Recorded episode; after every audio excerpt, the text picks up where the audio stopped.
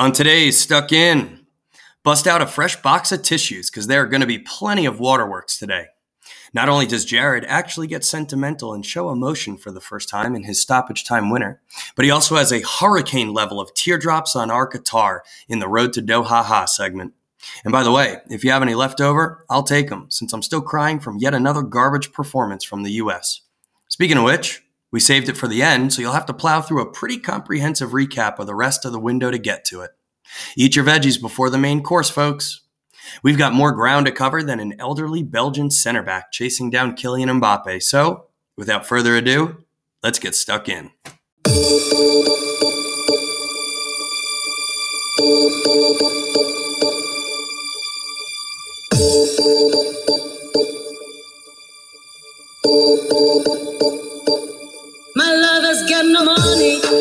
His strong beliefs. My lover's got no power, he's got his strong beliefs. My lover's got no fame, he's got his strong beliefs. My lover's got no money, he's got his strong beliefs. One more and more people just want more and more freedom and love. What he's looking for, one more and more people just want more and more freedom and love. What he's looking for free from desire. Mind and senses purified, free from desire. Mind and senses purified, free from desire. Mind and senses purified, free from desire.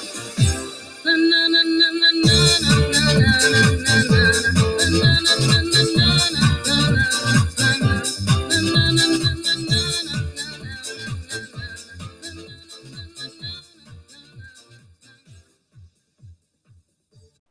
Welcome to Stuck In, a Farmers League soccer podcast. Today is Monday, October 11th, 2021.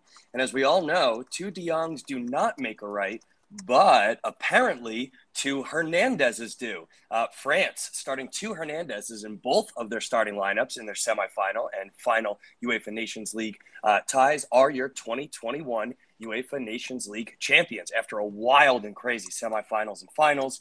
Uh, we're going to cover that outstanding semifinal that we missed, and of course, uh, the final that France won, uh, and then of course all the World Cup qualifying action in our Road to Doha Ha uh, segment. But first, Jared, uh, just like a quick word in general on the tournament that we all forgot uh, about, but are very super grateful that happened in the end. Yeah, I mean, right. If, if and I think we talked about this a little bit even with the Spain Italy game where you know, it's not exactly a friendly, but it's kind of a friendly. So it's a little bit more open, but they're still trying to win. And you get a lot of that. And I think that if you look at these four matches, including the one we talked about the other day, Spain, Italy, I mean, you have at least three goals scored in every match. Uh, the second semifinal, we get a 3 2, France coming from two goals down after uh, Lloris did not have a, did not cover himself in glory in the first half, uh, but obviously puts it together, you know, stays strong after that. France gets back in the game and, and obviously wins it at the end. But I think you just in general saw a bunch of really entertaining, fun games, and and I think that's why the Nation League exists. And it's you know uh, money aside, right? If we actually take the cynicism out of it, but I think part of the, the thought was that you could have these teams play each other in games that were a little bit more entertaining and less cagey, and and I think we we saw evidence of that here. Yeah, absolutely. Um, and again, uh, from, if you re-listen to the last episode, obviously we covered the first semifinal as that was on the day, uh, and uh, we missed the Belgium France uh, second semifinal and then the final. So let's let's start from from there. Uh, again, the tournament that we forgot, but so happy that happened uh, because these three games were just absolute bananas. first, let's go with, and you kind of touched on it. you know, the France versus Belgium in the other semifinal. my big takeaway from this, just like the one lasting image in memory of it was was Toby Alderweireld, uh, not on the hundred year year old you know back line, uh, but still pretty old. Uh, but just like Toby Alderweireld, just like desperately looking back to see if anyone's covering him as Mbappe just completely blows by him. Uh, th- there was like this one sequence where like Mbappe just literally just touched it forward and ran by him, and Alderweireld is like shitting. He's looking back. He's like, ah, I'm fucked.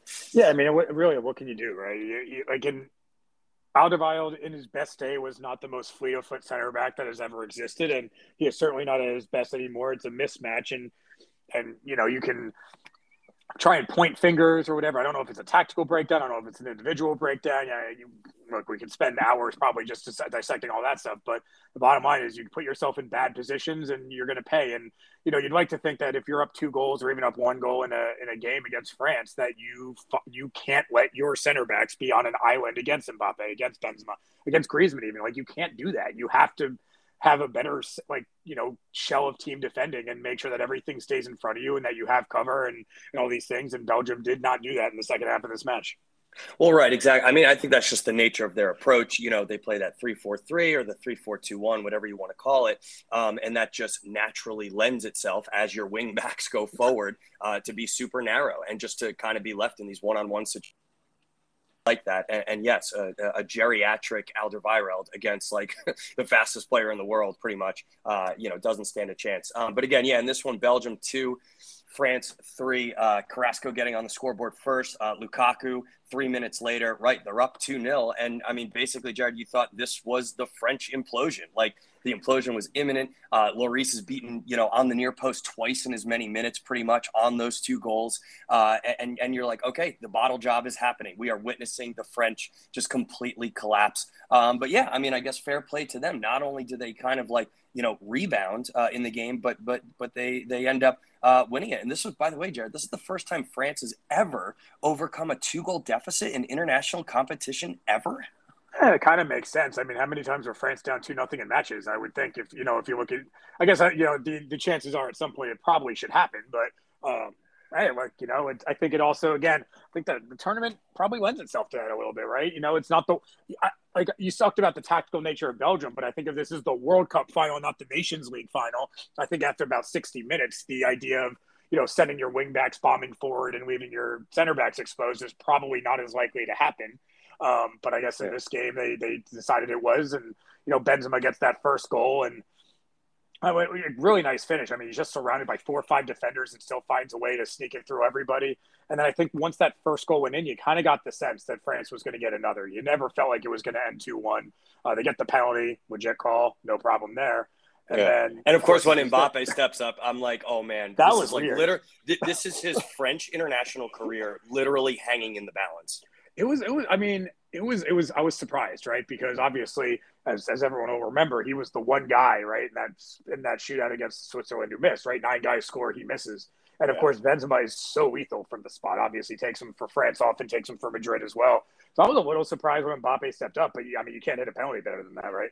Yeah, fair play. Uh, and again, yeah, France gets back into it. And again, the thing that like shocked me the most about that stat about France's like first ever comeback from two goals down was that it was it was basically validation for the old adage that the real national flag of France is the white flag.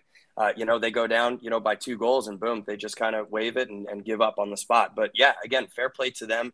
Uh, and of course, uh, not only do they get those two goals on Mbappe's, uh, you know, penalty to even it up 2-2, but then even more chaos ensues. Uh, Belgium get what they thought was the winner towards the end of the game. It's chalked off based on VAR, and then we pretty much go in the opposite direction, and France get their winner. And of course, by the way, this was when my ESPN Plus feed goes down, so I didn't see any of this shit. so all I saw was the final score line. But apparently, that's what happened, Jared. No, yeah, yeah that is what happened. And again, like it's a 90th minute goal, as we said. Theo Hernandez, a great strike, nice curling ball, uh, you know, off a clearance that was just not obviously not good enough. Um, and it, it, was a really cool moment. And again, you know, for a friendly, they seem to celebrate pretty damn hard after winning the game at the 90th minute, which again, for all the cynicism about money, I think kind of justifies the the existence of it, right? Uh, the players do want to win this, and um, and I think that was very obvious not only in this game, but obviously as we move on uh, into the you know in the final as well. Oh yeah, if your point was that like you know people are perceiving the Nations League as like this tournament that doesn't matter, the fans don't care, the players are apathetic about it. Like, right. I think that's it's pretty much proven wrong at this right. point. And the, like, and the fans and the fans certainly seem pretty excited about it. Obviously, the ones who are there care enough to go there. But I mean, you know, again, there wasn't any uh, any again. Look, we've seen teams win friendlies in the 90th minute. This is not that, and that's a good thing.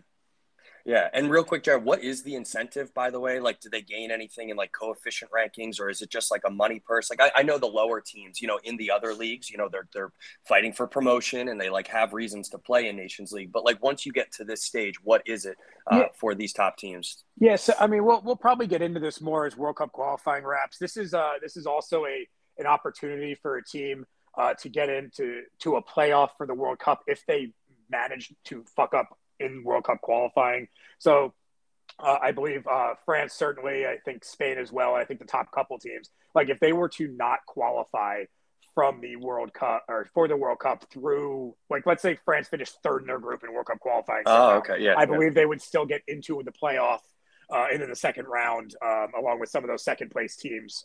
Uh, as well by virtue of finishing at the top of a of a group gotcha. or whatever. So yeah, um, provides so like an insurance tangible, path. right? Right, and, and this is why a lot of these things have been big bigger even in like the groups B and C for these teams to win their Nations League groups. It's not only promotion to a group A or a group B, it is also giving you an extra out that if you fuck up your World Cup qualifying, you there is still a a second a second bite at the apple. And I think that's how Scotland got in the Euros. I believe they they did not qualify through their group, but they had won their their Nations League group in the first iteration, and so they got into a playoff for that, and they and they got in the Euros that way. So right, uh, right, and, and, that's what I was going to say. So like it's it's more for like those types of teams that really do they have the big incentive to win their yeah. Nations League groups and all that. Mostly, or if you have a situation. Um, again, like the Netherlands, right in 2018, where they they missed the World Cup. They did not qualify.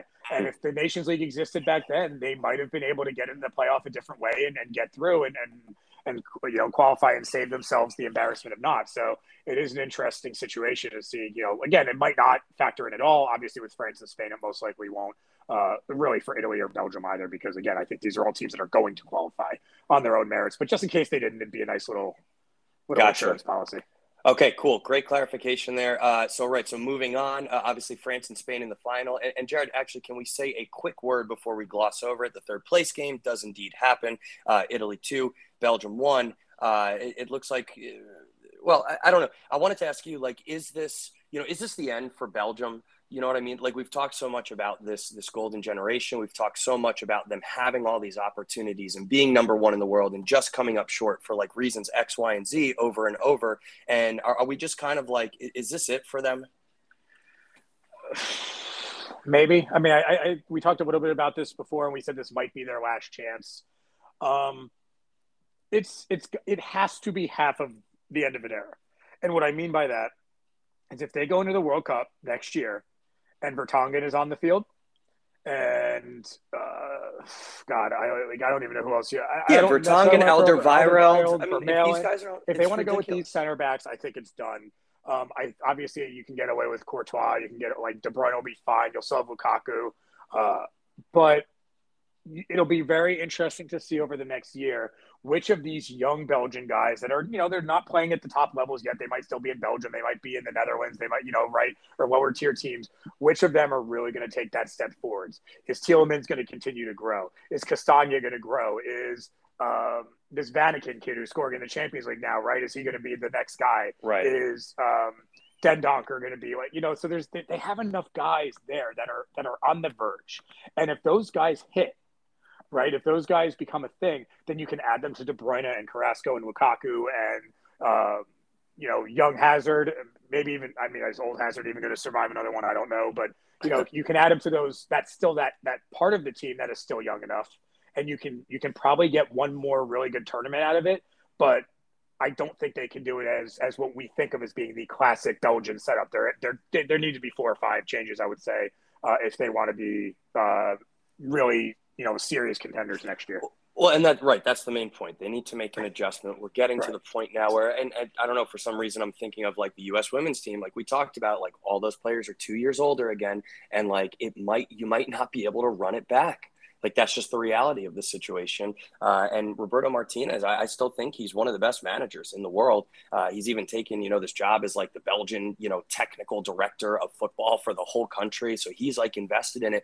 But like for some reason, I don't know, he just keeps trying to put a square peg in a round hole with some of these these players. So yeah, we'll stay tuned. But I'm with you, dude. If they line up with a hundred year olds, you know, back line uh, in in Qatar next year, uh, you just have to wonder, like, what the fuck is going on there? But anyways, um, fair play to Italy, who still feel hard done by from the semifinal. Uh, they do finish third place in the Nations League, uh, and then yeah, uh, the final. Uh, Spain won, France two uh, in yet another uh, France comeback, in yet another moment where you think they might collapse. Uh, not only do they rebound and keep themselves in the game, but they end up winning it. Oyarzabal or whatever, I'm literally like choking as I say his name, uh, scores in the 64th minute, but then Benzema just two minutes later, and then none other than Mbappe for the winner. So go ahead, Jared. What'd you see on this in this final here? Yeah, I mean, good again, a good game, and we talked a lot about the validation of Spain in the semifinal and, and their their progress. And I think this goes. I mean, they didn't win, but I think it's we can still say that. Uh, I think the biggest takeaway, obviously, is again, like we go through this all the time, right? Offside. Like, what the fuck is offside? Because oh, no one knows. I, and, I, and I think Busquets said it very, very nicely after the game. He goes, you know, Mbappe's offside on the last ball, but they consider him onside because Garcia makes an attempt to play the ball and he plays enough of it and Busquets says again, he goes, "What the hell is he supposed to do?" There's a through ball going in. He can't possibly know whether Mbappe's an inch onside or an inch offside. He makes an effort to block the ball, but I guess the, the ball stays on his foot long enough, so now it's considered a playing of the ball and not a deflection off the. What like what are we doing? You know, like what? Why? Offside should be the clearest thing in the world, right? It is a black and white thing. This isn't even the handball thing where you can at least argue there's shades of gray and what constitutes that. How are we like? Why are we trying to make a determination between ticks the body part, hits the body part, is played by the body part, intentionally played by the body part. Like Mbappe here is offside to me, and I understand that by the letter right. of the law he might not be, but like just to any practical interpretation of the game, I don't think this goal should count in reality. And you know, it, it's well, it's because what we've done with the letter of the law, Jared, is like added on all these things that we're supposed to like, you know, stay true to the spirit of offside and enhance the offside rule and everything. But what they've done in the end is just like muddied the waters. And I don't know if you're familiar with this term called mission creep. It's like mostly found in the military. It's the idea that like you have a mission or an objective or whatever, and you like add on this sub objective, this sub objective, like A, B, C, D, all these things that are added on that are supposed to like, you know, be in the interest of the mission. But what they end up doing is just adding on, piling on too many things so that you can't complete the mission, right? It's like it's mission creep is the term. And I think it's like that's kind of what we've done, like with the offside rule, is just like added on all these components to the point where we've actually self defeated the mission originally, which was to like know what the fuck offside is. And now we just don't know. Right, and it's and it, it's again, it, there seems to be there's an unjust nature to it. Again, what is I don't know what Garcia is supposed to do. I, I don't know. Um, and again, well, because right, what does he do? Like not not go like, after it? it? Right. Yeah, does he not go after it, and then he gets crucified for not going after it because he, it ended up being you know onside or whatever. It's like and it's I, a lose lose. And I think it's basic enough to be able to say, look, look, if Eric Garcia t- possesses the ball, like I'm thinking of the Manchester United Young Boys game, right? When is it? Was it Lingard that turns around and plays the pass back, right? Mm-hmm. And and uh, Pefok's offside, but that, that's a clear, like he's clearly passing it. He's making a decision to pass it back. I, I don't see how we can't easily dissociate an intentional playing of the ball back and somebody trying to block out a ball or take a swing at a ball to clear it and it ricocheting happens to be in the wrong direction. I think most refs can probably figure out the difference between those two things. So I don't understand why the law doesn't reflect that. And again, I think Spain's a little hard done by here. Credit to Mbappe, I should say, whether he's offside or not, he still has to pick his head up, you know, get around, make a play on, uh, you know, on Simón to get around him and, and slot it nicely. So yeah, he has work to do. But again, it's it's it seems a little unjust, and and I would like to see this game stay one-one and see what would happen, uh, you know, in extra time or whatever. Yeah, fair play. Uh, but that is not the reality that we live in. Uh, and France uh, do end up winning that final two to one. Um, and yeah, I think we'll just we'll leave it there. Congrats to them. Uh, they actually did it. They are they are European champions with an asterisk. Uh, hat tip Mibs. Uh, but anyways, so uh, yeah, we'll leave it there for the Nations League. Um, we'll obviously pick this back up next year when it happens again. Right? This is like every year now, Jared. Yeah, I, I, I believe I believe it should be probably starting. I don't know. Well, this is weird, right? I think it would usually start in the fall after a World Cup. Um, I obviously with the World Cup being oh I don't oh but wait heard. is the yeah. yeah. is the World Cup um, in the um, apparently according according to this it will be in June uh, they will be starting the group stage uh, running it in June and September instead of in the fall mm. and then mm. we will have a uh, a Nations League uh, that should be June and September of 2022 uh, of course and the finals will be in June of 2023 and again I guess that will provide again cover for people in Euro qualifying uh, who you know maybe do not get in that way so I guess we'll have to we'll have to see how that goes. But yeah, we will. If you are a big uh, Nations League fan, you will only be missing it for about eight months of your life. Mm, Oh, that's news. Uh, great news. Music to my ears, Jared, because uh, I'm just, yeah, I'm in love with Nations League now. Uh, well, anyways, uh, that'll wrap it up for topics. Um, we're going to move on straight to the segments. Uh, no interview today. Uh, we will see the triumphant return of interviews in a couple of episodes. Uh, but yeah, Jared, I think there's this international window, man. Uh, just too much good shit to talk about. Um, anyways, yes, yeah, so let's start with obviously the road to Doha uh, with the subtitle "While My Qatar Gently Weeps," uh, because there are going to be plenty of teardrops on my Qatar uh, today. Just a nice little uh, sneak preview to get you titillated uh, all, to all the traveling supporters. Um, let's start it off as always uh, with UEFA, um, with our Eurocentric podcast here. Uh, Group A, uh, or actually, let me just say in general, um, only one match day, right, for, Jared, for UEFA. We've had a couple confederations with two matches that have been played. Um, so yeah, we're just going to go group by group with UEFA with the one matches that have been played up until this point, and then obviously on Thursday's episode we'll wrap up the other ones. Uh, group A, Azerbaijan nil, Ireland three, and Serbia one, Luxembourg nil. Anything to mention in Group A, Jared? Uh, yeah, I mean, obviously, uh, we have a, a, close race. Serbia is putting the pressure on Portugal. Of course, Portugal did not play in the last match day. Uh, they had their kind of their scheduled off day in their friendly against Qatar. Uh, but so Serbia has taken the lead by a point, but Portugal does have the game in hand. Mm. Portugal does host Serbia November 14th, and that is probably going to be for the group uh, to start. Um, and again, as you as you so deftly alluded to a moment ago, we will start with our teardrops on my Qatar in this uh, group with mm. Azerbaijan and the Republic of Ireland have both been eliminated from World Cup con, uh, consideration. And uh, as a little sneak preview of Thursday's show, I would very much imagine on Thursday we will be adding another team from this group to that list. Um, so, but not technically, mathematically, no, they're mathematically alive. Luxembourg, Luxembourg, of course, in third place in this group with six points. Uh, yeah, obviously they stand no chance. That it's really just a they, mathematical thing, but we'll see. All them. they have to do, all they have to do to stay alive, is go and win in Portugal uh, in, uh, tomorrow on Tuesday. As uh, so, that'll be their uh, their probably their swan song. So we'll readdress that on Thursday. But as I so, said, Ireland and Azerbaijan out, and then again, that will mean that Serbia and Portugal will both at least be in the in the playoff, if not directly in the World Cup. So good on both of them. Correct. And of course, Luxembourg can cling on to the fact and, and maybe boast about it in the future that, uh, yes, they uh, Ireland were uh, eliminated before them. Uh, and, well, more so a commentary on Ireland there getting knocked out before Luxembourg, uh, which is just hilarious. Uh, can't wait to hear what Barry has to say about that. Baza. Um, group B, moving on. so you have two games in this one as well. Greece two, Georgia nil, and Sweden three, Kosovo nil. Obviously, Spain in that one. Uh, I guess this was their off day or whatever. Um, Jared, what to say about Group B? Yeah, Spain obviously a little busy, and again, these schedules were all fucked up ahead of time to, to try and jigger it. So everyone is catching up essentially on Spain. A number of games played. Uh, Sweden only one point back with a game in hand on Spain. Uh, again, Spain will host Sweden in November. Again, the schedule maker is doing a lot of really good, like top two teams playing at the end of the qualifying kind of thing where these games might matter, which it will be very, very good there.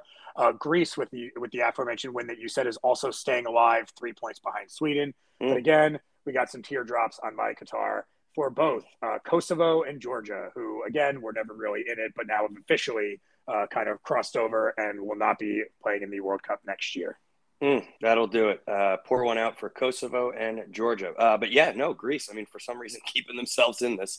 Uh, Greece are just hilarious to me. Uh, but yeah, it's it really looks like a you know two horse race between between Spain and Sweden there. Uh, moving on to Group C, uh, we had a couple results here: Lithuania three, Bulgaria one, Switzerland two, Northern Ireland nil, Italy just like Spain in this one a little bit busy, a little bit preoccupied. Otherwise, Jared, what to say about Group C? Yeah, and again, it's again we're talking about keeping uh, kind of keeping in the in the picture, kind of staying alive. Uh, Switzerland staying three points behind Italy with a game in hand, and you guessed it, Italy will host Switzerland in November again. Not mm. the last game, but the second to last game. So again, a, a big chance for Switzerland to try and, and steal the group at the end. Uh, Lithuania, as you mentioned, gets a win over Bulgaria, which is crippling to them.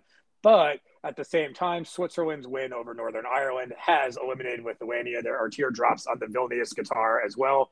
Uh, they are now officially eliminated despite getting their first win of the qualifying uh, uh, group. Mm, pour one out. Pour one out there.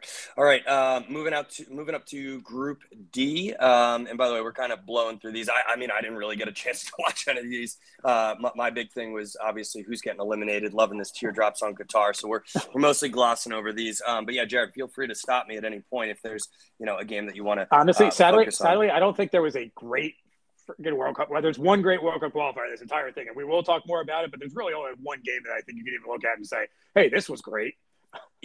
So it makes. I think I know which one you're you're talking about. Um, but yeah, let's let's uh, harp on Group D a little bit. Uh, Bosnia and Herzegovina two, Kazakhstan nil, Finland one, and Ukraine two. We are looking at uh, again uh, another group where uh, oh there was one other team that was kind of preoccupied here. Uh, France still leading the group there in Group D. Uh, but yeah, Ukraine uh, kind of making their way up. Bosnia, Finland, Kazakhstan kind of falling off. Yeah, so I mean, Bosnia and Finland again still have a game in hand, so they can try and catch up to Ukraine a little bit there. But again, France is, is very comfortable here. They only have a couple games left to play.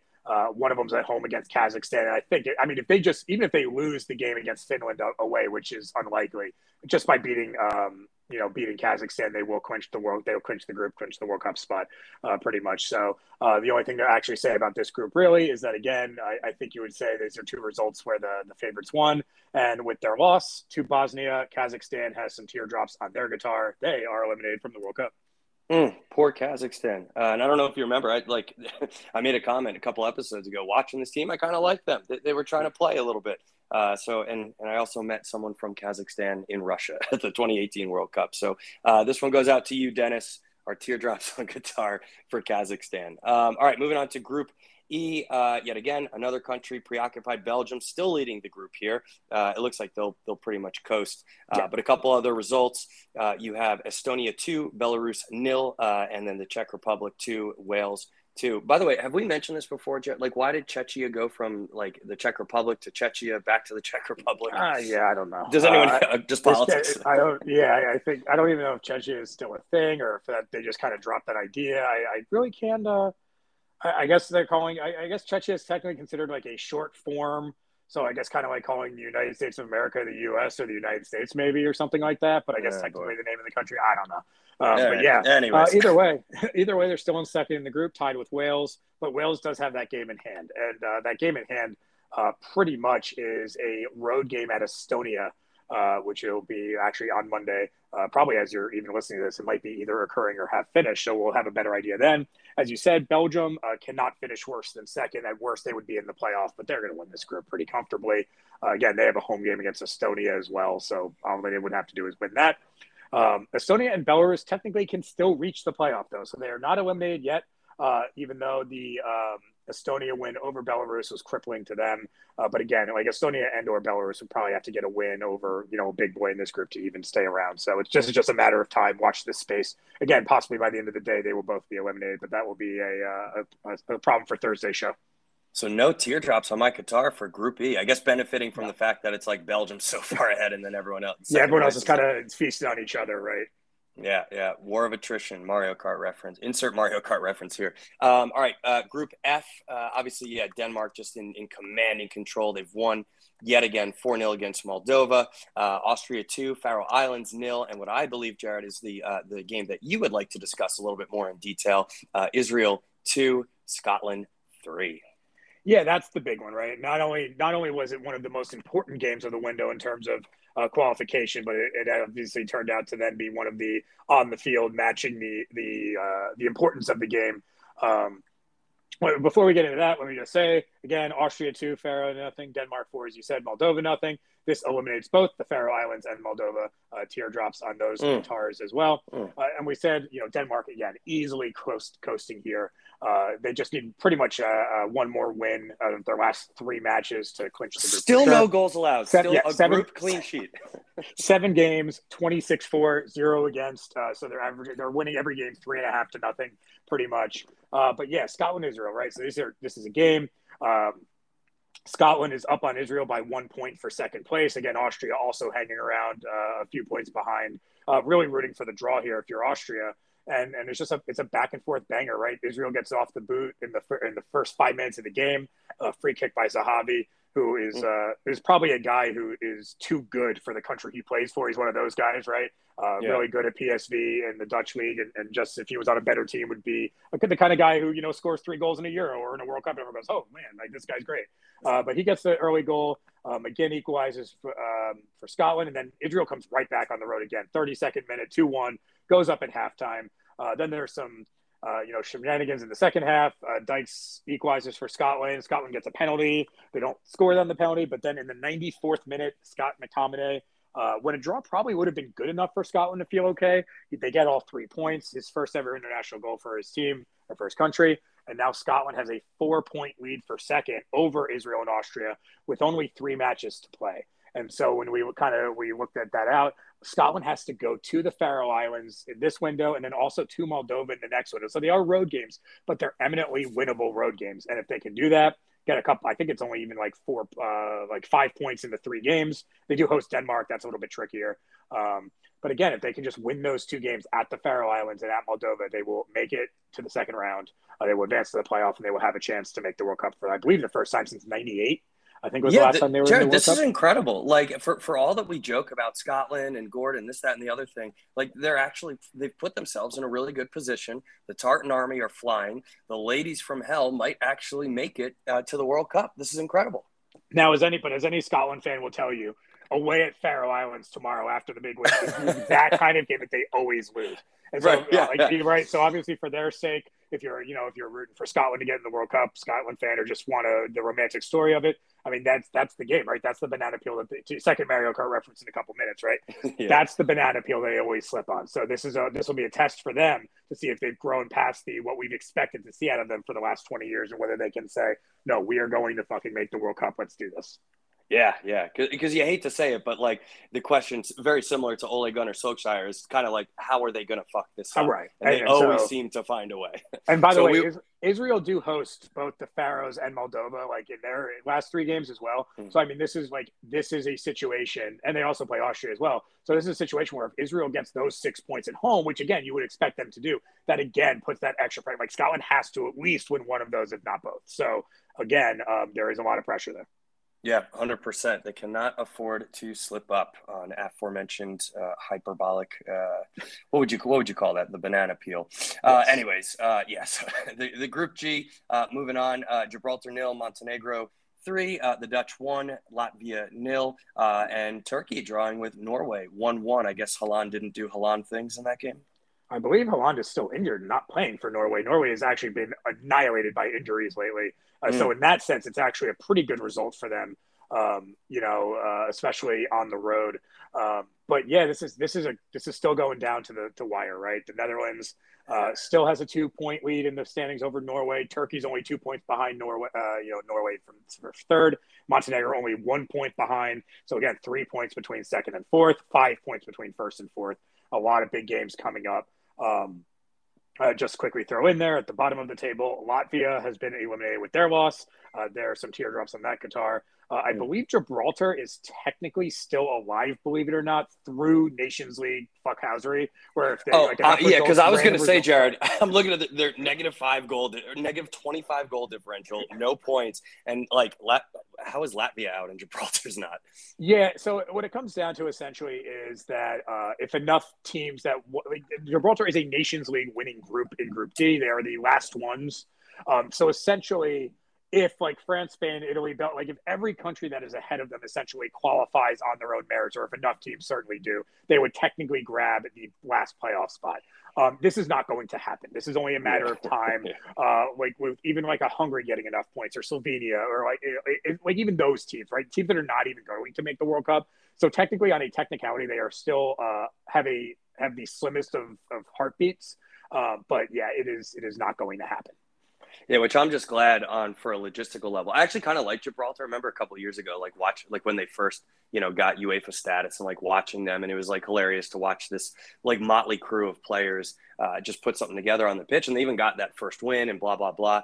But like, can you imagine like having a World Cup in Qatar where Gibraltar is there and all the geopolitics that are like already injected into the whole thing. And then Gibraltar's not allowed to be in a group with England, not allowed to be in a group with Spain, not allowed to this, that, and the other thing. And it'd be like just a total nightmare. And then if like Israel makes it somehow, oh my God. Yeah. I mean, uh, Israel, Israel's the big one, right? Israel's the fucking, yeah. the most drastic one because like you, you they get in the group with the wrong team. And like, I don't know that they can do this in a World Cup tour. I don't know that you can actually keep countries apart. I don't see how you do it. So yeah, yeah, yeah. that would be certainly fascinating. But I, again, I don't think that's something we totally have to worry about here. Yeah, and then like randomly throw in like a, a, Mormon team that can't play on Sunday or something, and you got the, the full experience. Anyways, um, all right, Group H, moving on here. Uh, right, you have Croatia three, Cyprus nil, Slovenia four, Malta nil, uh, and Russia one, Slovakia nil. Uh, again, living up to sort of just like I like I don't know what this group is, uh, although there is some separation that's happening here, and I think the the cream ish is rising to the top ish.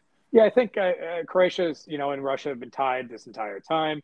Uh, Russia against Slovakia would have been the one result where if Slovakia was able to get that win, it, it would have changed the dynamics a little bit. Obviously, it didn't happen. Now at this point, again, it's all but it's all but done. Croatia and Russia are going to finish top two. Obviously, that's that's the race right there. Um, and of course, Croatia hosting Russia November 14th, last qualifier. Uh, and so when that happens, obviously we'll, we'll talk about that. Uh, but again, with their losses, we have a couple more teardrops. The, the, the, the guitar right now is just is soaked uh, oh with all goodness. the tears. Uh, Malta and Cyprus have both now officially been eliminated with their losses as they fight for last place in that group. And again, Slovakia and Slovenia still alive with a heartbeat, uh, but a, a, very faint one. And and again, um, not very likely that either one of them will be making the trip.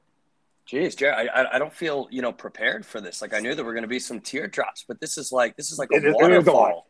I believe oh, I believe in the last few days there have been 18 teams eliminated from the World Cup, and there will be more uh, before the end of this break. So I, I, said before the break this was going to be a big one, and uh, and you know, obviously so far it is not disappointed.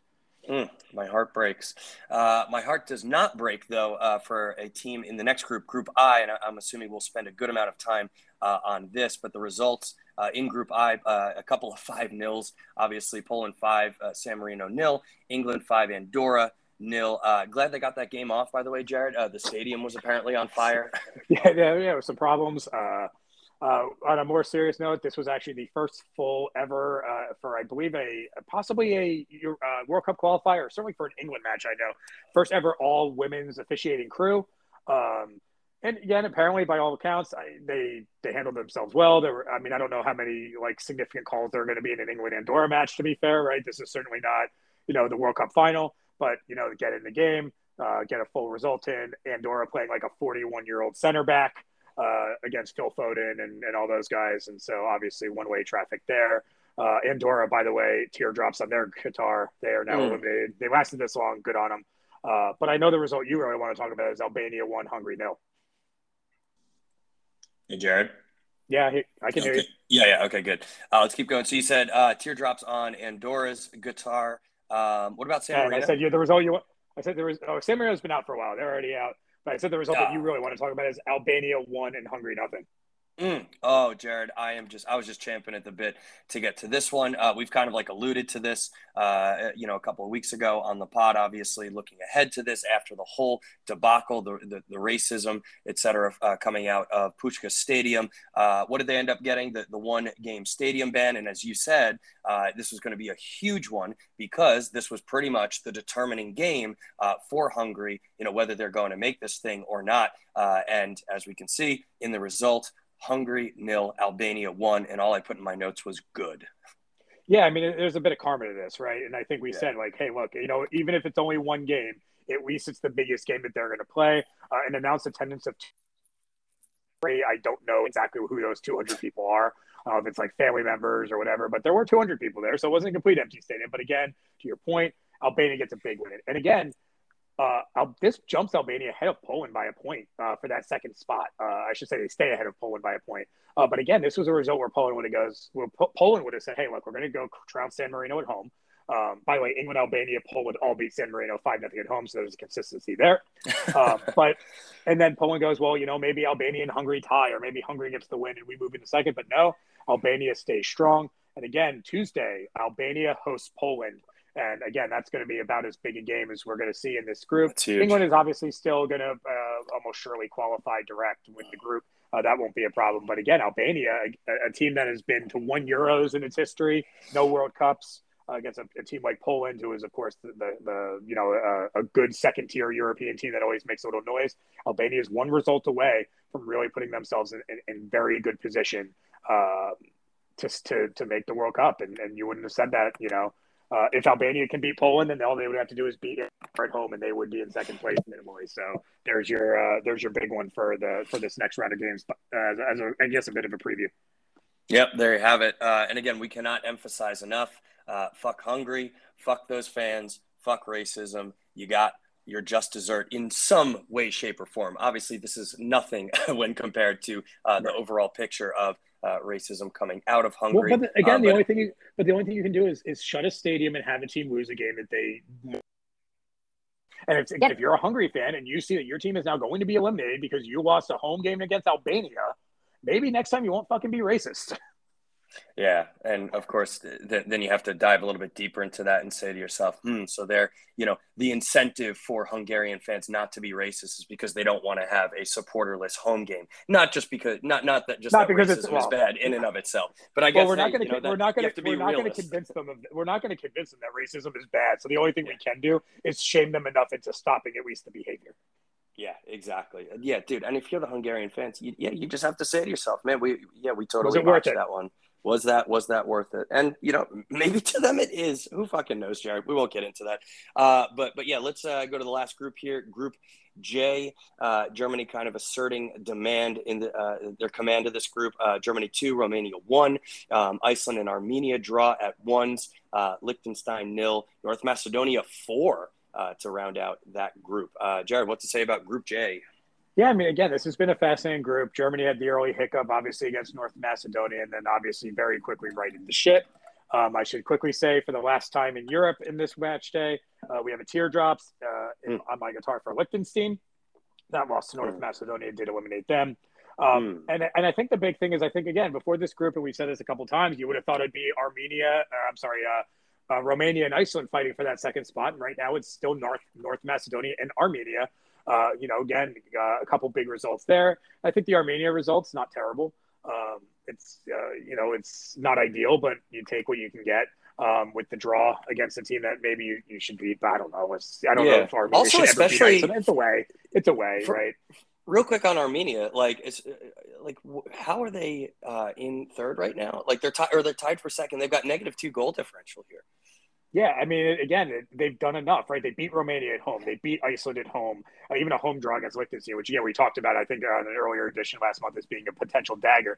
And to be yeah. fair, like, they still have two home games left. They host North Macedonia in November, again, a big one. Their last game is at home against Germany, so you can't figure anything as the three points there. So now you kind of, you know, they're going to root for Iceland to beat North Macedonia. They're going to root for, uh, you know, uh, Iceland to probably even beat uh, Romania when they play. So you know they become big Iceland fans. They become, uh, I guess, Liechtenstein against Romania is probably not a thing, but you know, like, hey, look, they put themselves in position. They just uh, they just added a little bit of talent with uh, Zelarayán from the Columbus Crew, who apparently somehow, despite being born in Argentina, is Armenian and just went over there for the first time and had his first cap started immediately for them. So you know, maybe a maybe a last little bit of infl- uh, you know, in, in influence of talent from MLS get them you know, just that one result that gets them to that second round, and then uh, but again, I think between North Macedonia and Armenia, I think they're both kind of like it. It sucks because I think they're both that kind of underdog Cinderella story that you'd both like to see them kind of get through somehow. But obviously, one of them is going to be able to do that.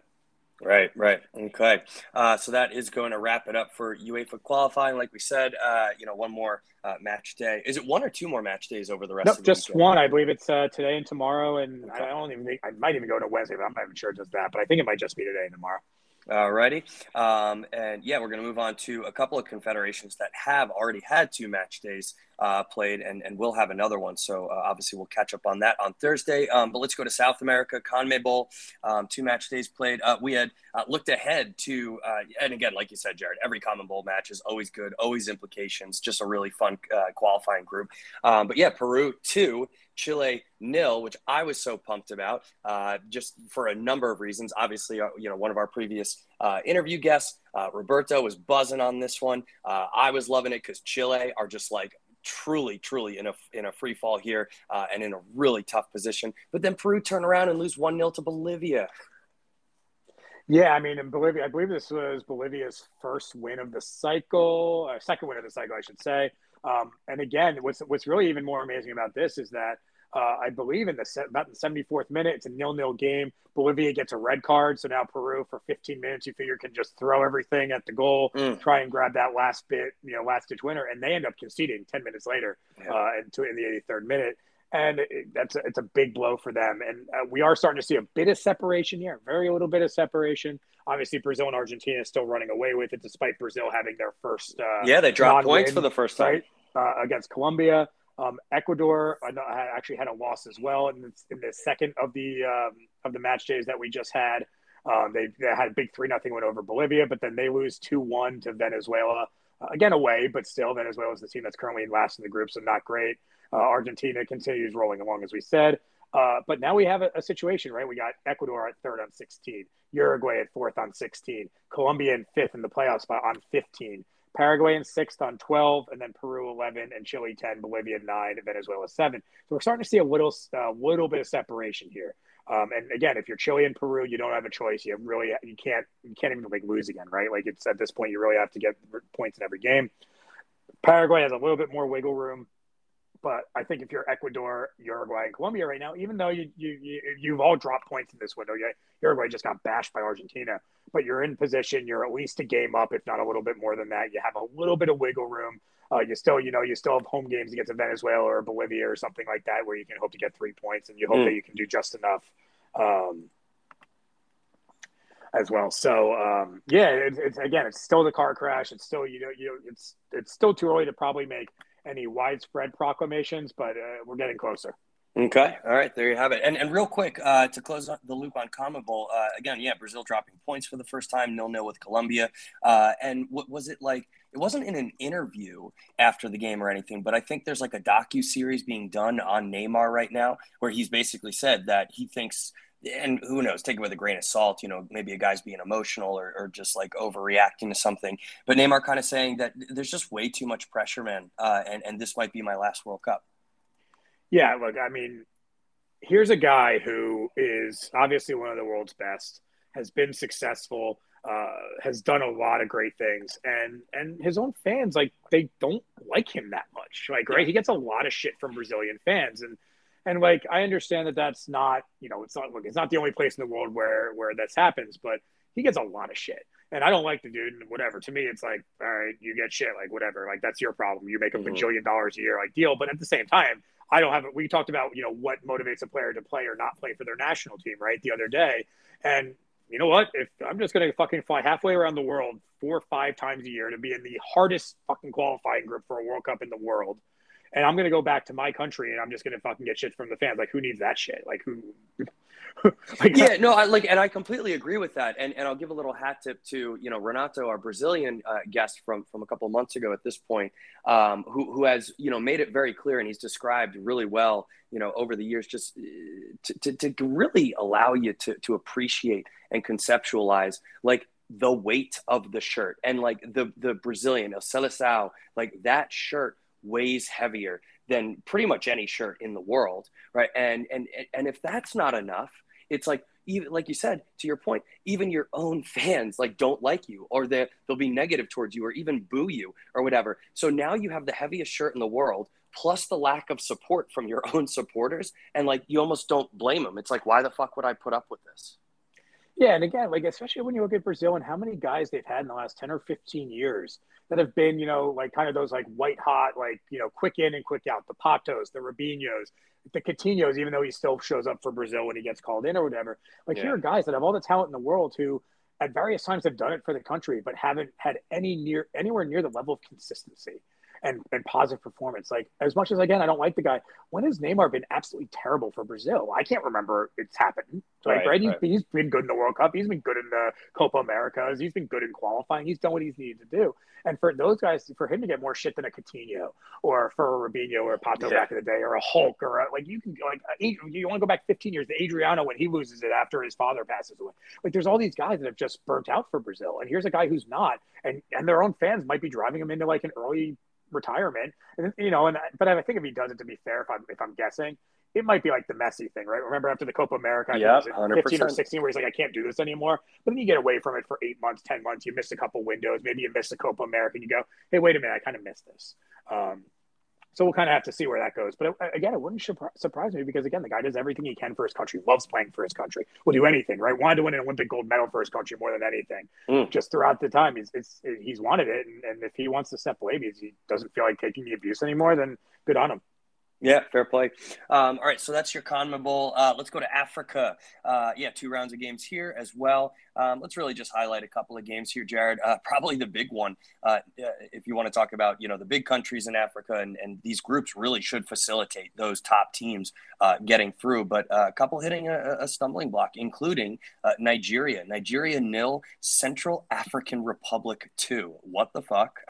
Yeah, that was uh, that was the first of the two games. Um, uh, and that was in Nigeria, right? They, they lose at home uh, on a winner, you know, wait.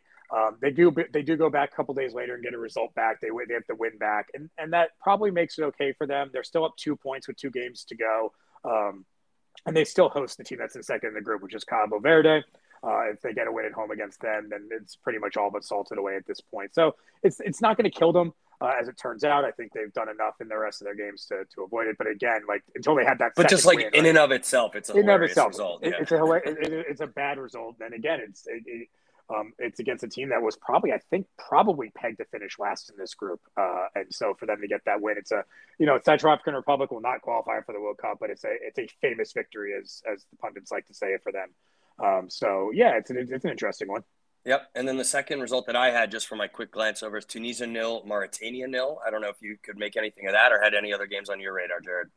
No, there wasn't too much on the radar other than that. Um, again, it's one of those things. It's it's a bizarre result, certainly. Uh, it's not. Uh, they're not two teams that you would expect to be, you know, at, at all um, uh, like that. And by the way, this is Mauritania's uh, first and only point uh, so far of qualifying. At least mm. for Tunisia's sake, this was a road game. But again, Tunisia's still three points up with two to go. They still have um, they have to go to Equatorial Guinea to get a win there. They will make it to the third round easily. They still haven't given up a goal as well. Uh, and by the way, as it happens, the draw again, you talk about famous victories. Right? Mauritania gets a, a home draw against uh, Tunisia, World Cup, you know, team Tunisia, but yet it actually does eliminate them from World Cup contention. Uh, Which will segue African perfectly into some African yeah. teardrops on my yeah, guitar. Let's four hear. Team, four teams: uh, Kenya, is has been eliminated. Liberia in that group, actually with Nigeria and the Central African Republic, has been eliminated, and also Rwanda has been eliminated. Um, Kenya and Rwanda both in Group E. It should be said, uh, well behind Uganda and Mali, who are going to fight for that uh, top spot. Uh, so again, four teams um, for now. There will be a couple more probably in the next day or so, uh, a couple days as they finish up the fourth games of qualifying. Um, with some big ones and here. But yes, um, four African teams that will not be making uh, making the trek to the Middle East. All right, pour one out for them. All right, let's keep moving on here. Obviously, saving the best for last. Uh, we we got to pop off on some of those USA games in uh, in Concacaf, uh, but of course, we would be remiss not to mention Asia. Uh, and just one round, and obviously the Korea Syria game happened like you know before we did uh, the last pod. So I don't think there's really too much to say here, Jared. Maybe the big result: Saudi Arabia one 0 over Japan. Yeah, I mean, we talked about that as being the game to kind of watch. Saudi Arabia defends its home turf, and and if we look at before we get to that, just real quick in Group A, um, again, top two qualify direct, and the third place team goes to a playoff. And this has been a game with a ton of draws. Uh, the entire group really, and so you know, I, Iran has nine points, and South Korea has seven, and then pretty much the UAE, Lebanon, and Iraq all have two points tied for that third spot. So I think we're we might see in Group A a pretty early uh, runaway where mm. Iran and South Korea qualified pretty early, um, and and uh, and the rest of the teams are going to fight it out for that that playoff spot. Uh, as you said in Group B with that big Saudi win over Japan. Uh, China and Australia hold serve at home as you would expect them to. Australia and Saudi Arabia all uh, both on nine points, and again, top two make it. Third goes to the playoff, so oh, they're wow. looking really good right now. And Japan sitting in a tie for third, like the other group, right on three points with Oman and China. And wow. so again, Japan has really made a mess of this. A one and two start with two. Uh, I'm sorry, with one home match that they lost. Uh, again, they've been on the road for a couple games and, and gotten a win and a, and a loss here. but they're you know they host Australia in a couple days time, and that's a really fucking big game early on, right? It's a home match, and Japan is you know probably I would say the favorite over over Australia at home, but this is a, a point where you, you normally you can say okay if we draw Australia at home, not the end of the world, whatever, we'll get our wins elsewhere. But you've already screwed that up, so now you kind of need to beat Australia at home, and if Australia can somehow tip a result on the on the road, a it pretty much will they'll tell us that they're going to qualify no matter what, but it'll also really say Japan has a has a major fucking problem. Yeah, and to your point, and Jared, we about, used to see. Yeah, yeah, no, absolutely, 100%. And what I'm looking forward to, I, I have, uh, I, I, have an inkling that we might see, uh, you know, towards the end. To your point, you know, a couple of teams that are qualifying really early and then putting out, you know, B sides, C sides, Mickey Mouse teams against, you know, the Lebanons and the Omans of the world, you know, who need those results. And you, you know, if you are a Japan or something like that, and you need those teams to lose, and then they're playing like Australia C team or whatever, you know, you're kind of like, ah, fuck, that sucks. Yeah, I mean, I guess the good news for Japan is they their games, their second games against Saudi Arabia and uh, Australia are both pretty late. So if that were to be the case, uh, oh, they'd they be the, benef- somehow, the beneficiaries they, they, of theory, it. Yeah. In theory, they could be. Uh, but you know, look, uh, their last their last game of the window is a home game against Vietnam in, in March of 2022, and it's looking very, very more and more likely that instead of being in a situation where they might be the ones resting their guys, that that might be a must-win situation. Um, you know, especially as, as, Saudi Arabia actually plays Australia in that last game as well. And we, what if it's one of those situations where the Saudis and Australians just need a draw, right? Now we're watching one of these nil nils that, like, you know, are, are you know, that are almost match fixy almost, right? Mm. Uh, uh, and because both teams just need the draw and then they go to the World Cup. So again, Japan's put themselves in a world of hurt and they really need the, the, the win, not just the draw, the win against Australia uh, to round up this window. All righty, and that'll do it for Asia. Uh, everyone's favorite, saving the best for last. Uh, CONCACAF. Let's get Conca CONCACAF here, Jared. Um, we'll obviously talk about the USA's two games, um, but yeah, the rest of of uh, the Confederation. Couple of highlights. Uh, Costa Rica continues their decline, which again, when you keep trotting out the same geriatrics uh, game after game, that's really coming to no surprise whatsoever. Uh, and yeah, Canada uh, with a crucial away point against Mexico, still really hard to play in Azteca. Uh, so, you know, clap them up. I agree with you, Jared. I think, you know, we've talked offline about Canada. I think they are for real, uh, although they then just turn around and draw with Jamaica. LOL. Yeah, it's, it's, right. And again, like we, this is now, especially even with the eight teams, even more than the hex, right? This is a very much a, a CONMEBOL type car crash. Um, look, you, the the thing has always been they always say you know, you win your home games, you draw on the road, and you uh, you qualify for the World Cup, right? And so Canada they get a draw that maybe they wouldn't wouldn't have expected against Mexico, and then they get a draw that maybe they wouldn't have expected the other way against Jamaica. But I think that if you tell Canada before two straight road games you get two points, you probably take it, and you just say, hey, look, we'll get two points out of a couple of road games. We come home against Panama, and if we're and if we and again if we're competing with Panama for that spot, we got to beat them at home, and that's the the end of it all. So if Canada gets through a window with two road games, including Mexico away with five points, I think they'll be okay. Uh, obviously, Jamaica would have needed a win there too. They still haven't gotten off the mark, and, and obviously have fallen quite far behind. So, I, I, think if you're Canada, you still gotta you still gotta be okay with it. Yeah, I'm, I'm still feeling okay if I'm them uh, for sure. And just to give the traveling supporters some context, uh, here is the table: Mexico in first with 11 points, uh, the USA and Panama tied for second on eight. Uh, Canada is in fourth with seven, Costa Rica six, El Salvador five, uh, Honduras three, and Jamaica two. Uh, and right, and speaking of the U.S., uh, two big fixtures here. Uh, one great result, one pretty bad result, uh, if you're asking me. Um, but let's start with that Jamaica 2 0 win. Um, definitely should have been more goals, I think, uh, and definitely uh, more red cards for fuck's sake. Uh, for the listeners who didn't watch this game, all you need to do is pull up. Uh, you don't even need the highlights; just watch the first 20 seconds of the game. Uh, this referee was just completely out of his depth. He missed not one but two. Uh, you know, denial of goal scoring opportunities. This first one in the 20 seconds on Arriola, literally on like a breakaway. And I don't even want to hear the argument about like he wasn't the last man or it wasn't a goal scoring opportunity. Like it was, it was a red card. Um, and then the other, the 34th minute tackle on Aaronson, which was like called a foul. The referee was right there, and it was the last man back. But you know, just only a yellow, I guess. so, Jared, let's start there. Yeah, I mean, so so I, out of your depth, that comment is good. And again, I don't want to blame the ref for this because this is a ref who should not be refing at this level, and that's not his fault right?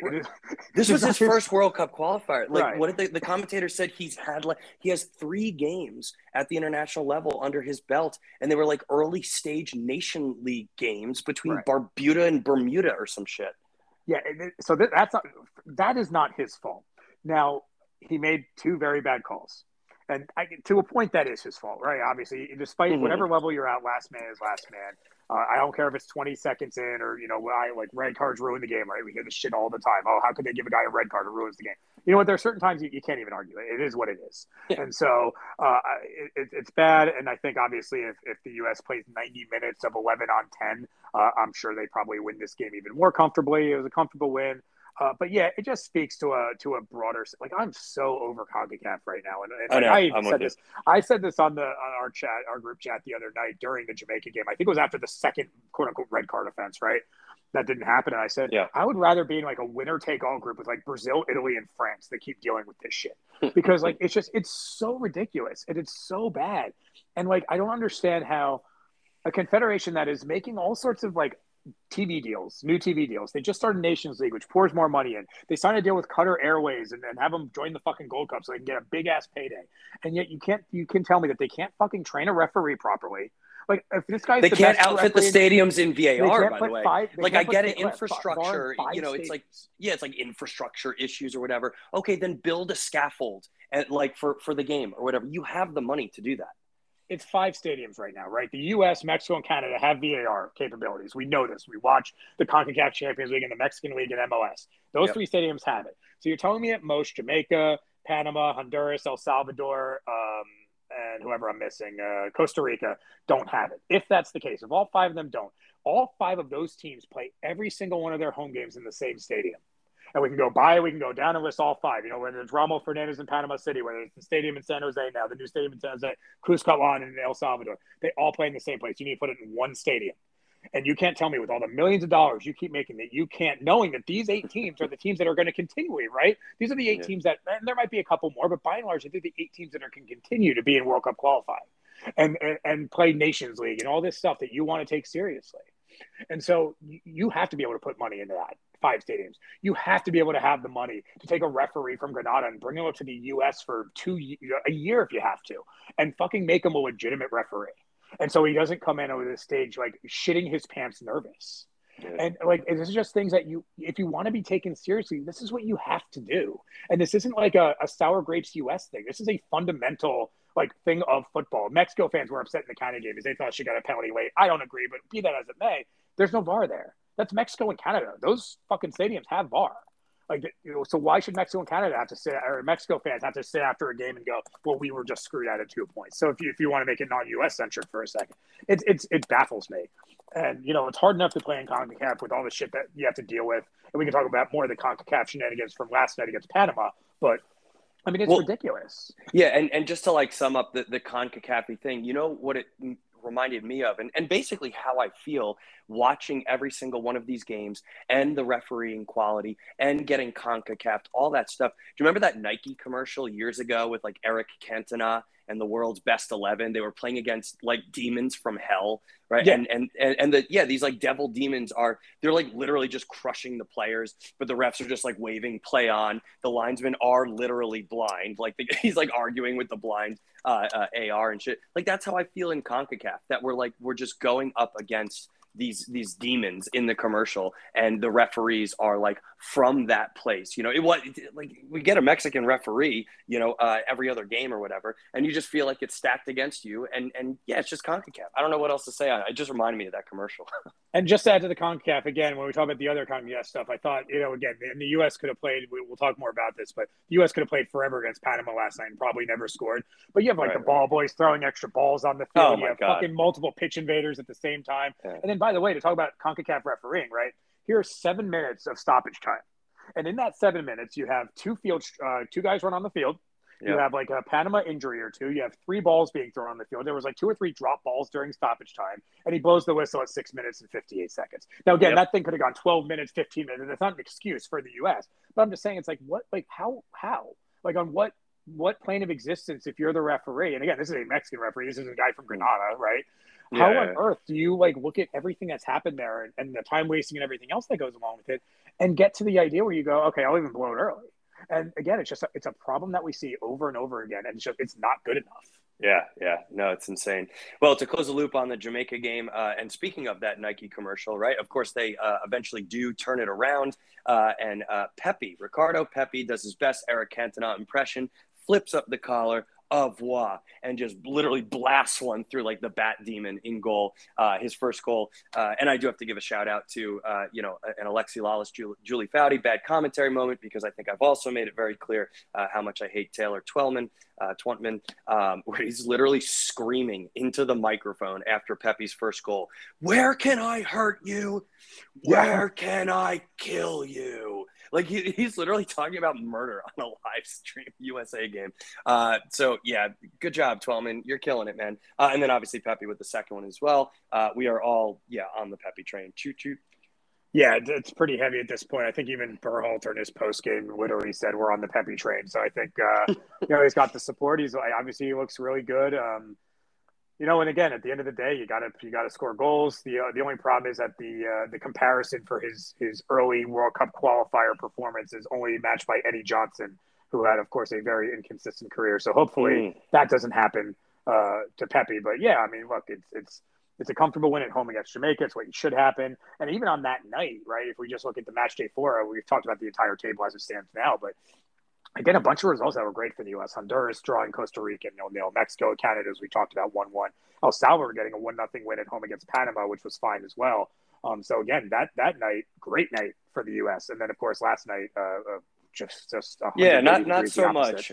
yeah, uh, USA nil, Panama one, uh, and literally the only two notes that I have for this game. Uh, first, uh, LOL at the Panamanian subs uh, for not putting on their pennies before kickoff. You know how they always like do like a, uh, a video scan of the bench like right before kickoff's about to go, and you literally had like three or four guys like sniffing the pennies and being like, oh, like they, they had like a bitter beer face on. They're like, oh my god, this is disgusting. So that gave me like a nice little laugh. Uh, especially because I had a nice little edible for that one. Uh, and I'm just like laughing my ass off at that. Uh, I was not laughing for long because then my other, uh, only other note on this game was just Zardes, God damn it. Yeah, I know you're not his biggest fan, um, but I, you know what, I did say on this podcast that at some point Zardes was going to be called into World Cup qualifying and score an important goal, and I was 100 percent correct. Even though, by the way, they did give the goal to Godoy and not no goal. Um, no, yeah, they didn't so, really. It's like clear yeah. as day. So well, I guess what they said is Godoy kind of touched the header before uh, Zardes did, and thus it was going on frame, but up and up and up. Oh, uh, I, I, mean, obviously a, a, distinction without a difference or whatever. Um, but yeah, it, it is a tough one, and, and I've you know I've absorbed a lot of content since this game ended, and I don't really know how I feel. Berhalter is obviously getting slammed, uh, and maybe rightfully so. I'm not 100 percent sure because I don't know what the answer. We, we for what for the lineup for the for everything. For I mean, just for everything, everything, right? So here's my thing, right? We have talked at length not only about CONCACAF, but in all these windows, three game windows. What does it mean? What do you have to do? We look at Jamaica against us, and they, they don't even start a bunch of guys because they accept the L. And and Berhalter made a calculation that he could get away with rotating the lineup and getting a result in Panama. And and it failed. And that's fair, but I don't begrudge that decision per se. Um, I don't know that I begrudge many of the lineup choices. I think there were a couple that I, I might have quibbled with a little bit, but when I saw the lineup, I wasn't as angry as some other people were. I thought, okay, if you're going to rotate people, this is kind of what you have to. This is what you're left with, so it's what you kind of have to put out there. Hmm. I just, I just think the I, the midfield was so atrocious last night. And at the end of the day, like if you, whatever you want to say about the lineup, I don't think the midfield was the problem that people had before the game, right? No one was arguing that Musa should have started. Nobody was arguing with with Acosta if you're going to sit Adams after the Gold Cup this summer. And Lletget has usually shown up in these type of games, and all three of them were uh, Musa less so, but all three of them were pretty bad. And when you have no midfield, that means you have no attack, right? Way Weah could never even get on the ball. And if we get the ball to Weah all night, I think we probably get a couple goals because he's so dangerous. He never even sniffed the ball. And, you know, whatever you want to say about Zardes, he never sniffed the ball. That's not his fault. Um, and Arriola did what he could for 45 minutes and was done. And, and I, the defense was fine. Not great. Uh, I thought they were bad in, in, possession, but they defended well, right? The goals off a set piece. Um, and then people got on him for the subs. And at the same time, like, he only has five, and more than five guys needed it. And so, like, I don't know what his, I don't know what he was supposed to do once the players started playing that poorly. Um, and and uh, look, there's a lot of guys not healthy right now. There's some guys that don't have the minutes. Even Aaronson, right? Aaronson said after the Jamaica game, his, he could barely move his legs. He were, he was jelly. Mm. So you can't start Aaronson. You can't start this guy. You can't start that guy. You can't start that guy. So he starts who he thinks he can get away with. Zimmerman, by the end of the game, for all the people that say just start the same guys, Zimmerman at center back, which is not the most running position ever, could barely walk for the last 10, 15 minutes of the game.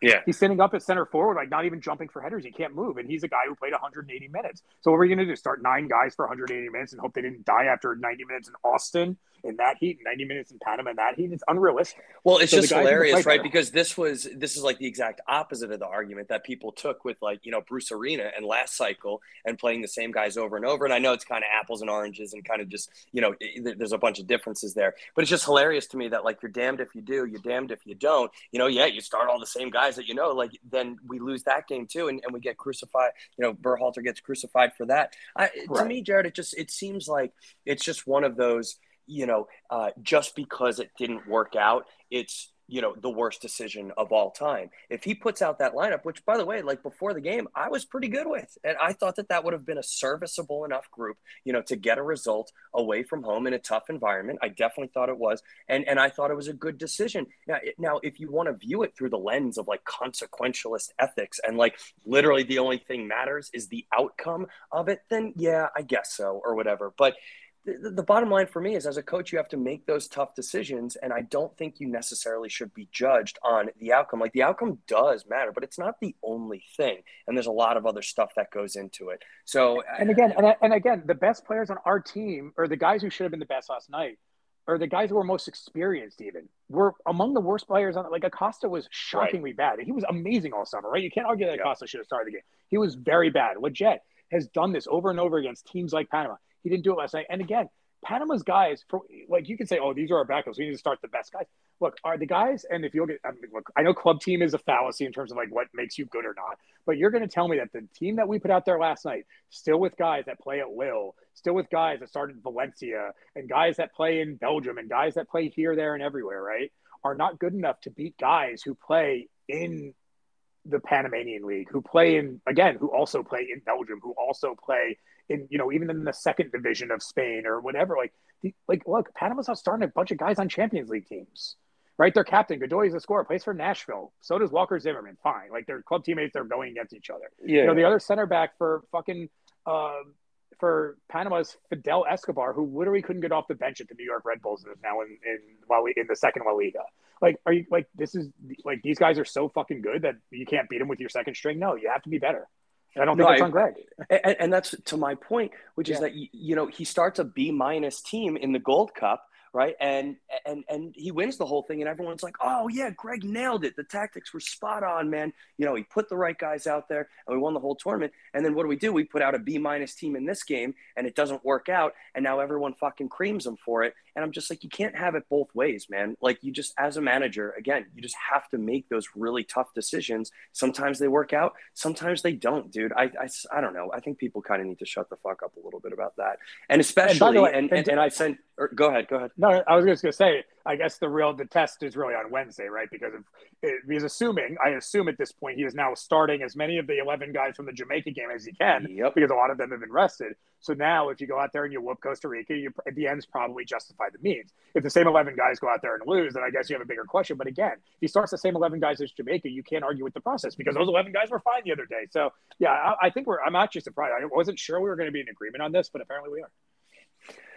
Well, yeah, there you have it. Um, yeah, obviously, big big showdown uh, Wednesday night. Uh, we will uh, most definitely be tuned in. Uh, I've got practice that night, so I'll be watching on tape delay. But um, yeah, Jared, is that about it for Concacaf in the U.S.?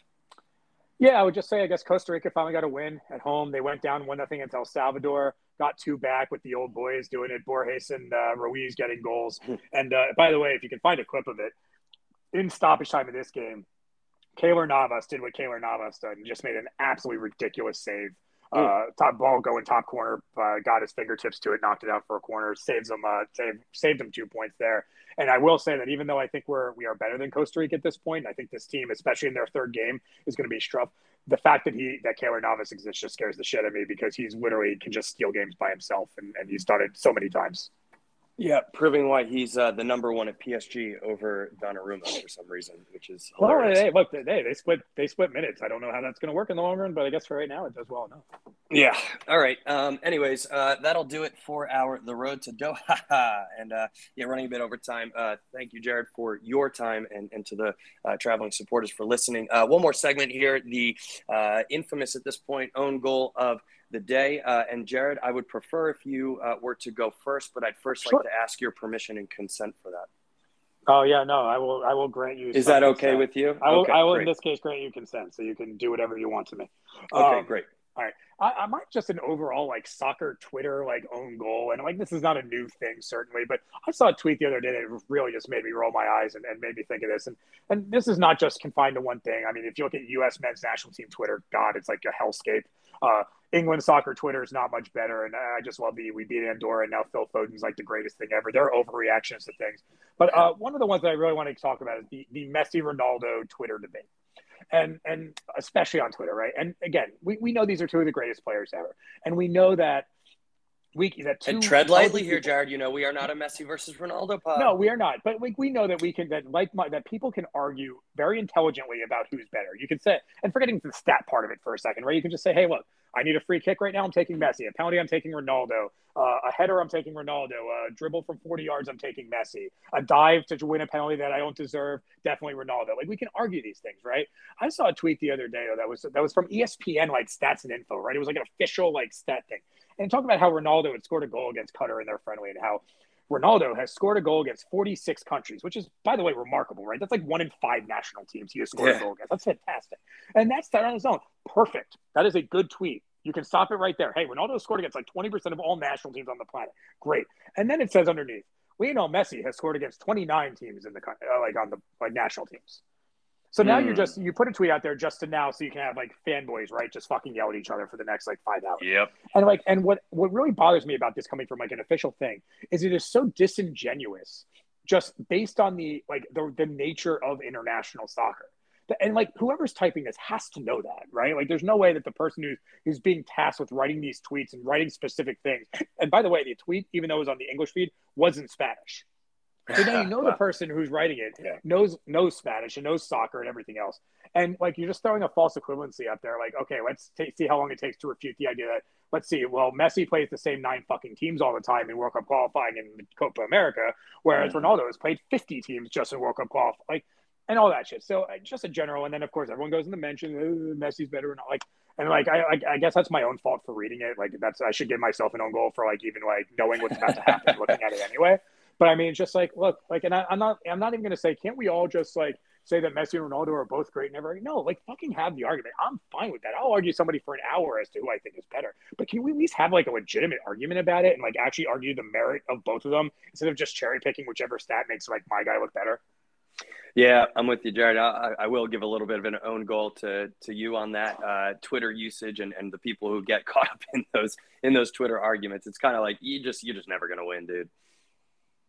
But anyways, yeah. Um, yeah so I, am gonna go with my own goal of the day. Speaking of one of those uh, particular players, um, you may have seen the news uh, out of Nevada, actually, and we have alluded to it uh, a couple of times on this pod. Uh, but the Ronaldo rape case uh, from many years ago when he was in the U.S. and uh, as we've said, uh, he refuses to come to the United States for fear of like literally getting arrested uh, on the spot. Although it looks like that will not be an issue anymore um, because Catherine Mayorga, uh, the accuser, um, her lawyers uh, apparently improperly collected evidence. I think it was like you know, based on leaks and, you know, kind of like quote unquote stolen or whatever uh, text messages and emails and that type of thing. Um, and a Nevada judge has officially said uh, that he, uh, he has suggested um, that the case be dismissed. And so that means it probably will be dismissed. Um, and yeah, basically, uh, Ronaldo did it, uh, but he's going to get off on a procedural technicality. So uh, that's my own goal today. Yeah, not ideal, but um, you know it, it's tough, right? Because you don't want people, and I'm not talking about this case specifically or not, but you don't want people who didn't do it to be thrown in jail for something they didn't do, and you don't want the lawyers, despite the fact that we want to believe the woman and we want to, you know, make sure that's taken seriously. You can't have the lawyers fucking doing shit they're not supposed to do. And I, I agree to to uphold the integrity of the judicial right. process. And, just, yes, and that's what's course. so frust- and that's what's so frustrating because you know, it's it's a situation where it seems like it seems again like holding like couching. Uh, it allegedly seems. It seems it seems like there's a very good case to be made, and to not have your case seen properly because you fuck up yourself is is just it's so bad. Like it's so inexcusable. Yep, own goal of the day for sure. Um, and yeah, that's going to uh, do it for the segments. Uh, we're going to wrap it up here uh, with stoppage time winners. Uh, and Jared, I am not going to ask for your consent on this one. Uh, I'm just going to go ahead and go first on the stoppage time winners. Uh, and I've kind of got uh, got a double dip here. So yeah, again, my podcast, our podcast, my and our rules. Um, yeah. So uh, Real Salt Lake Academy product Axel Kei. Uh, I don't know if you guys heard about this, Jared. I'm sure you did as an MLS stand. Um, becomes the youngest ever, not just soccer player, um, but the youngest ever athlete in all of American sports to make his professional debut. Uh, yes, even younger than Freddie Adu. Um, Alex Axel Kei came on uh, in the second half for Real Salt Lake's uh, reserve side on Friday night. Uh, Jared, what were you doing when you were 13 years, nine months, and nine days old? Let's see. Uh, that would be uh, like what September of 1998. I guess we were starting seventh grade, right? Uh, yeah, play, uh, playing a lot I, of GoldenEye. Yeah, I mean, I, yeah, I mean, we were playing for the uh, the Mountain View Middle School soccer team uh, as teammates, yeah. I believe, at that uh, relative moment in time. So at that time, maybe I don't know, maybe scoring a game winning goal in a uh, in a regular season match would be the best I could have accomplished during that fall. Uh, certainly not a uh, an MLS reserve side though. Yeah, yeah. We actually, Jared, didn't you? I think you did score like a game-winning goal in one of our middle school games. Yeah, no, I, like... actually, I, did one time on a Jewish holiday too, and I had to beg my dad to let me go to school and play because he wanted me to stay home. I was like, no, I want to play, and it actually worked out that night. So good on, uh, good on disrespecting Judaism. Yeah. Oh my God. And uh, and also, by the way, sorry to steal your your MLS thunder here. Um, no, that's fine but I'm just going to keep going with it. Uh, another story, hat tip to you, who sent this uh, this Twitter clip out. Uh, Inter Miami, who uh, has been our own goal the day before, uh, they apparently they got back on track. You know, for the, the last couple of months, I guess, after that that just total free fall um, at the beginning of the MLS season. Uh, but it looks like they've lost five games on the spin or something like that yet again. So I'm going to do a bonus stoppage time winner here because the, the the clip is incredible. It's just the post game presser. Phil Neville um, legitimately calling for an investigation into the VAR call. I mean, not even not even being like, you know, I disagree with it or like questioning the refs. He's like calling for an official like league investigation, inquisition into this VAR call. Uh, again, I thought they were back on track, but I, I guess not so much. I, I mean, Jared, he was like full out like questioning the integrity of, in, of officials in the MLS. So, not just saying, not just saying that they made a mistake, he was like, they're against us and we've been cheated. He used the C word.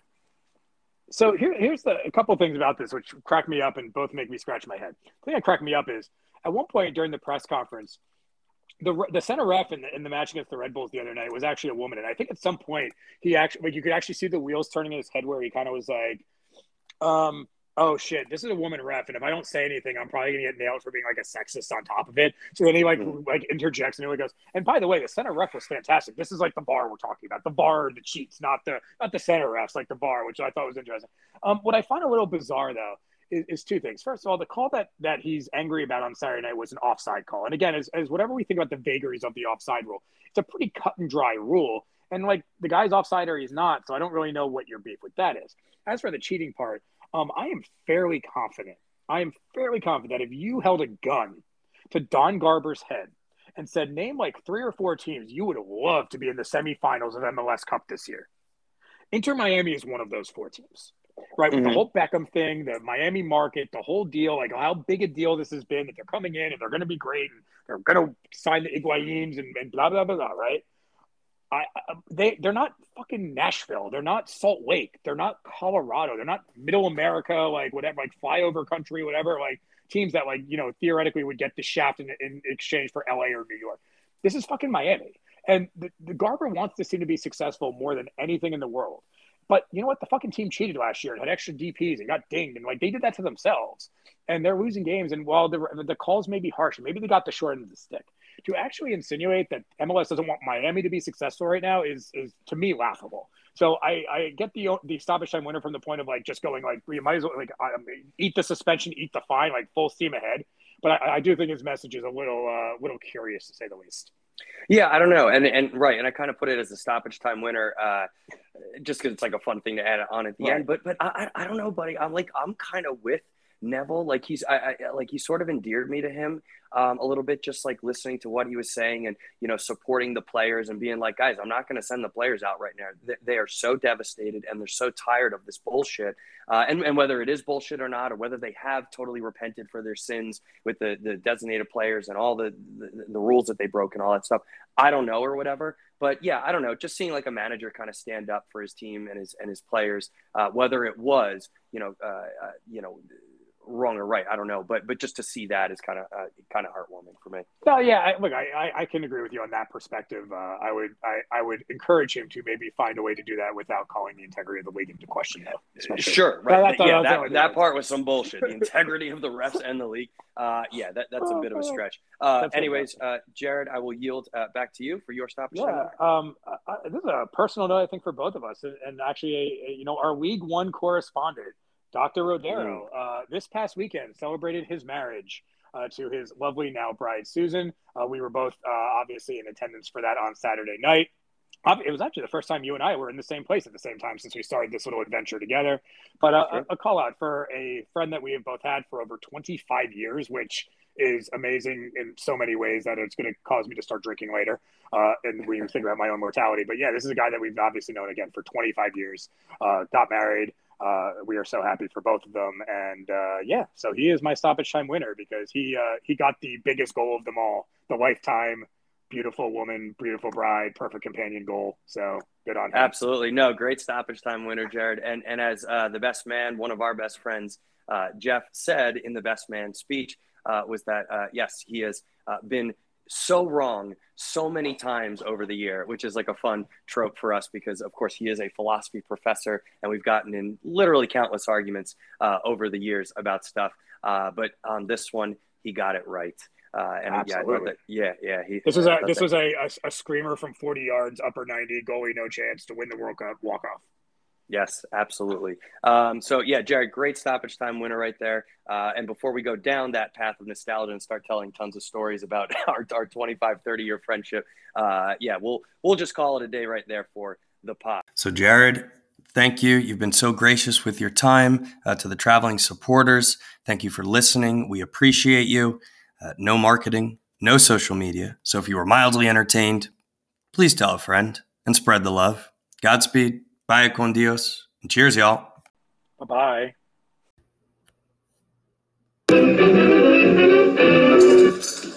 He's our striker, he's on fire. Ooh, hot, hotter than Mitrovic. Scoring goals home and away. He's played for the Ticks and he's on fire.